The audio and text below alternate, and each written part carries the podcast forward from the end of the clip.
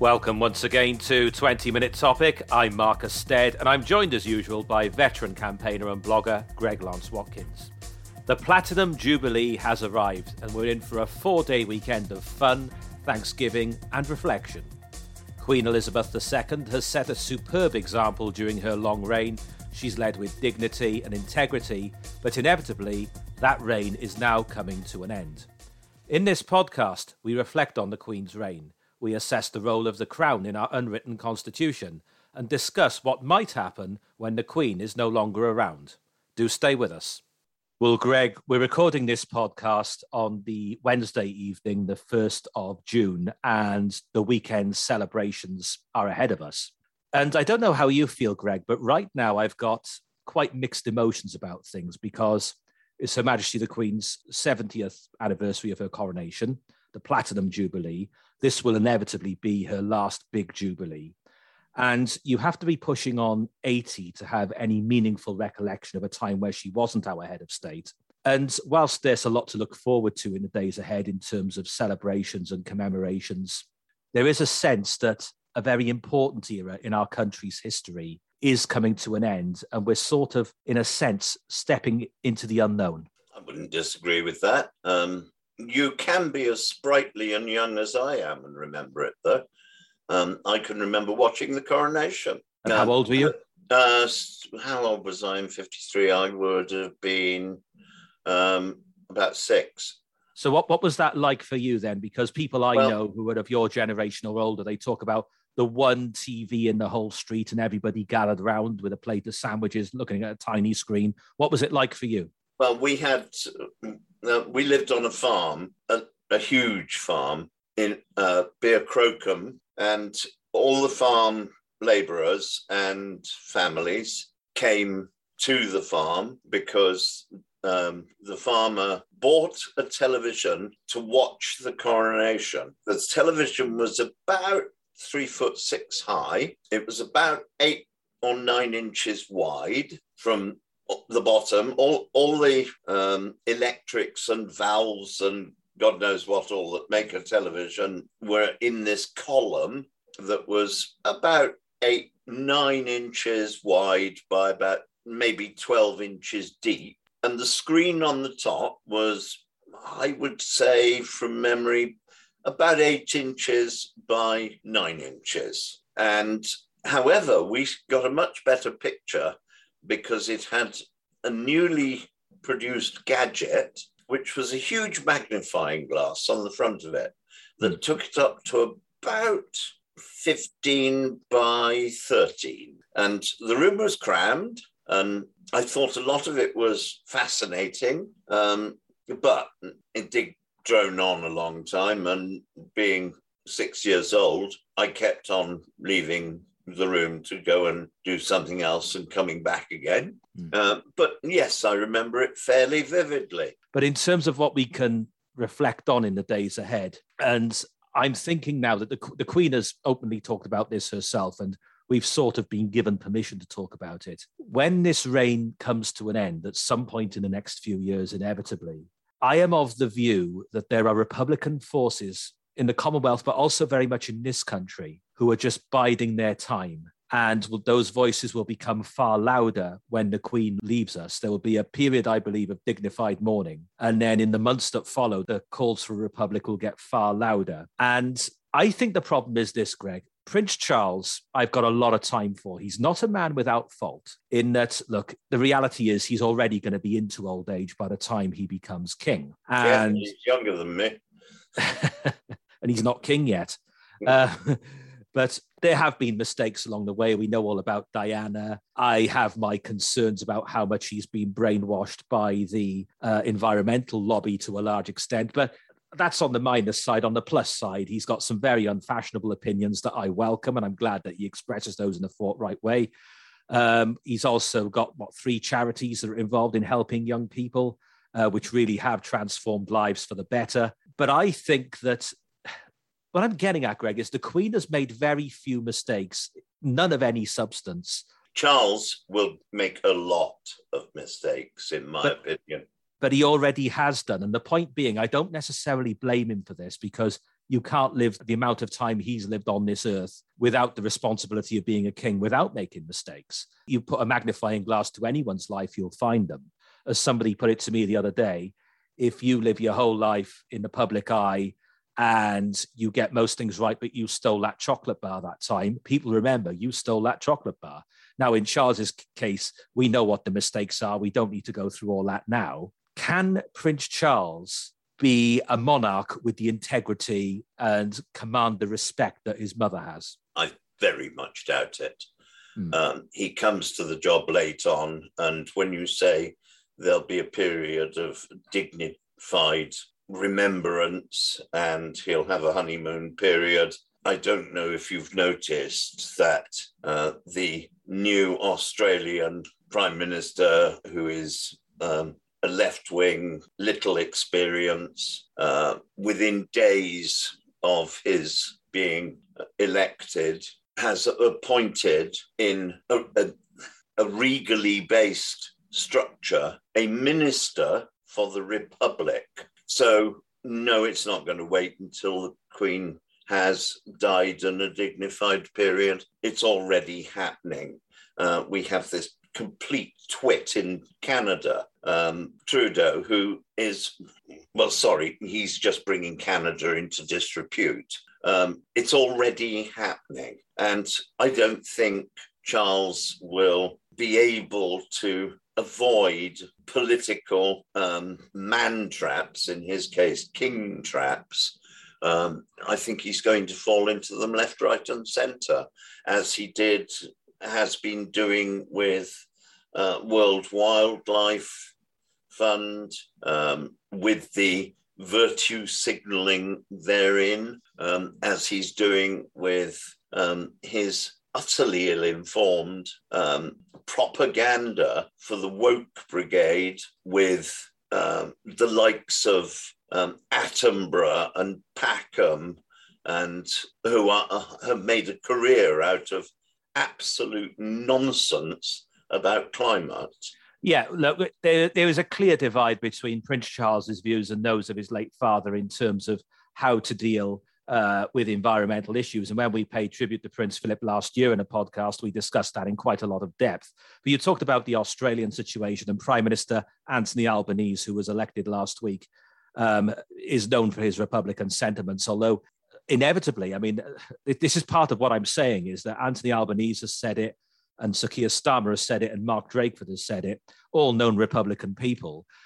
Really, we they won't say it out loud, the last two, but we believe them to have Republican sentiment. They've all paid tributes to Her Majesty the Queen as a person. And I think they are the sort of people that are effectively biding their time. But for as long as I can remember in Australia, the first Australian Prime Minister I can really remember was Paul Keating. And then we had the John Howard years for quite a long time. Um, but then Kevin Rudd and Julia Gillard, then Tony Abbott, but particularly Rudd and Gillard they were known Republicans. I can remember the referendum in Australia on the, abolishing um, the, the, monarchy and having um, an elected head of state there in what the late 1990s. But the Queen, the, reason... is, the Queen is an elected head of state because the people of Australia had a referendum on the subject and elected to have a Queen. Well, yeah, that's what I just said. That's what I'm getting at. But what I do think, I think we got to separate the respect for which the Queen is held in the Commonwealth and indeed in this country for the royal family as an institution. I think they're two separate things. I think when the Queen is no longer around, that will really come to the forefront. And I also believe that move the discussion on a little bit now. You have to be getting on a bit. As I said at the start, you have to be getting on a bit to remember a time when the Queen wasn't our head of state. And I do believe that when that sad day comes, it will send shockwaves through this country because so much. Look, the reason I support the monarchy ultimately, I, I don't have any great affection for certain members of the royal family. I have a great respect for the Queen myself. Certain members of her family I do not. But what it is, it's like the king on a chessboard. The king doesn't actually do very much. But what the king on the chessboard does is stops others from getting in positions of power. Now, what that means in this context, in the constitutional context, is that there are certain people, if we were to get rid of the, the, monarchy, and then my next question would be, who do you replace the monarchy with? And people say, oh, an elected head of state and it could be um, you know somebody from the arts or somebody who's widely respected. I got this horrible image. If you get elected head of state, next thing you know, you'll have Stephen Fry opening Parliament or something like that, and the roads will be closed when he comes down in his state sponsored car and what have you.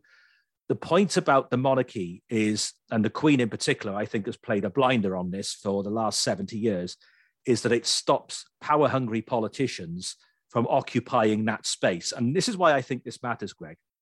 Take the United States as an example, uh, and you know comparisons are often made about our system of governance and theirs. In America, the president is the head of state. And that leads to its own problems because take the Iraq War as an example disgraceful invasion based on a lie, non existent weapons of mass destruction.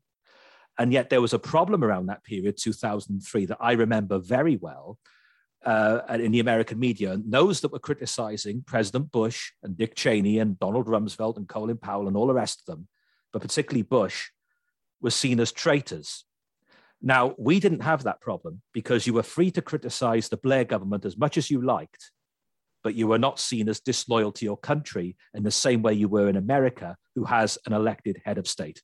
I agree with you entirely. Um, the great beauty of having uh, a constitutional monarch is that that monarch shares power with the political head of state who is elected and it prevents the risks of absolute power, which corrupts absolutely, being in the hands of a, um, a politician. Hmm. Hmm. Because if you look at America, um, they all waste a huge amount of money uh, marching to the left. And then everything that the left has done is dismantled, and they all march to the right and spend a huge amount of money on that. Well, I believe I believe it goes further than that.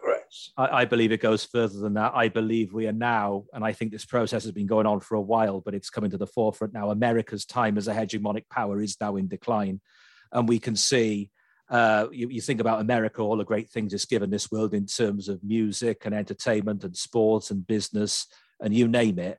And yet, when I see the two candidates for the presidency uh, five years ago were Donald Trump and Hillary Clinton, and last time around, it was Donald Trump and Joe Biden. I think to myself, hang on, all the great things you give to this world, is this really the best you can do? And yet, I don't see on either the liberal side or on the conservative side, the Democrat or the Republican side, any real stars coming through the ranks. That's something that concerns me greatly. But to talk about the Queen and uh, this extraordinary 70 year reign, which we're celebrating and commemorating this weekend, and to think, Greg, she's met 14 presidents she's met and had close dealings with every prime minister since Churchill. That really is quite something. And to think of the huge change she's seen in all that time is breathtaking. Uh, you heard uh, comments Barack Obama made recently, talking about when he met the Queen on a state visit, and the, when they were talking over dinner, she could talk about um, meeting Truman and every president since then. This is some life, isn't it?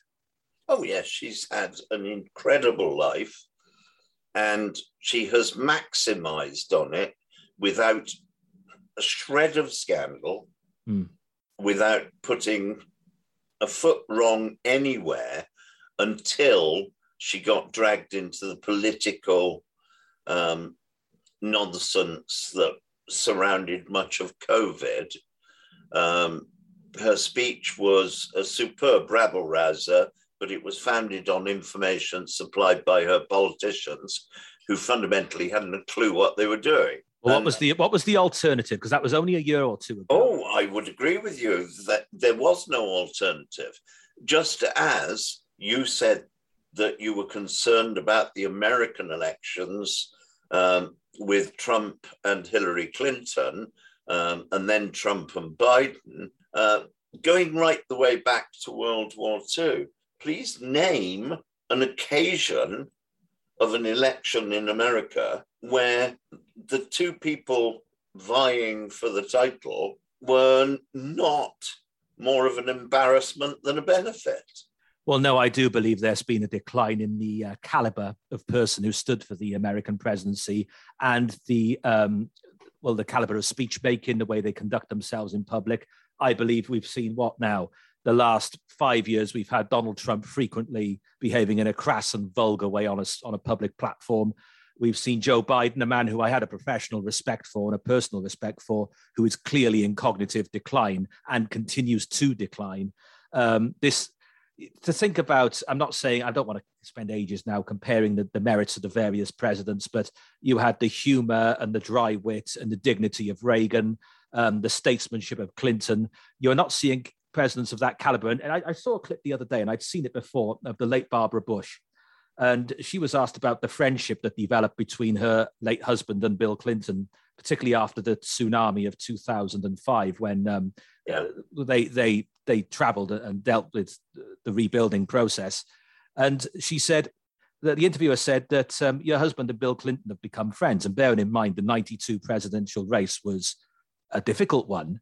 And she said, That's right my husband, Bill Clinton, and I have become friends. And to, to cut short on this, because we're short of time, she said he comes here every summer.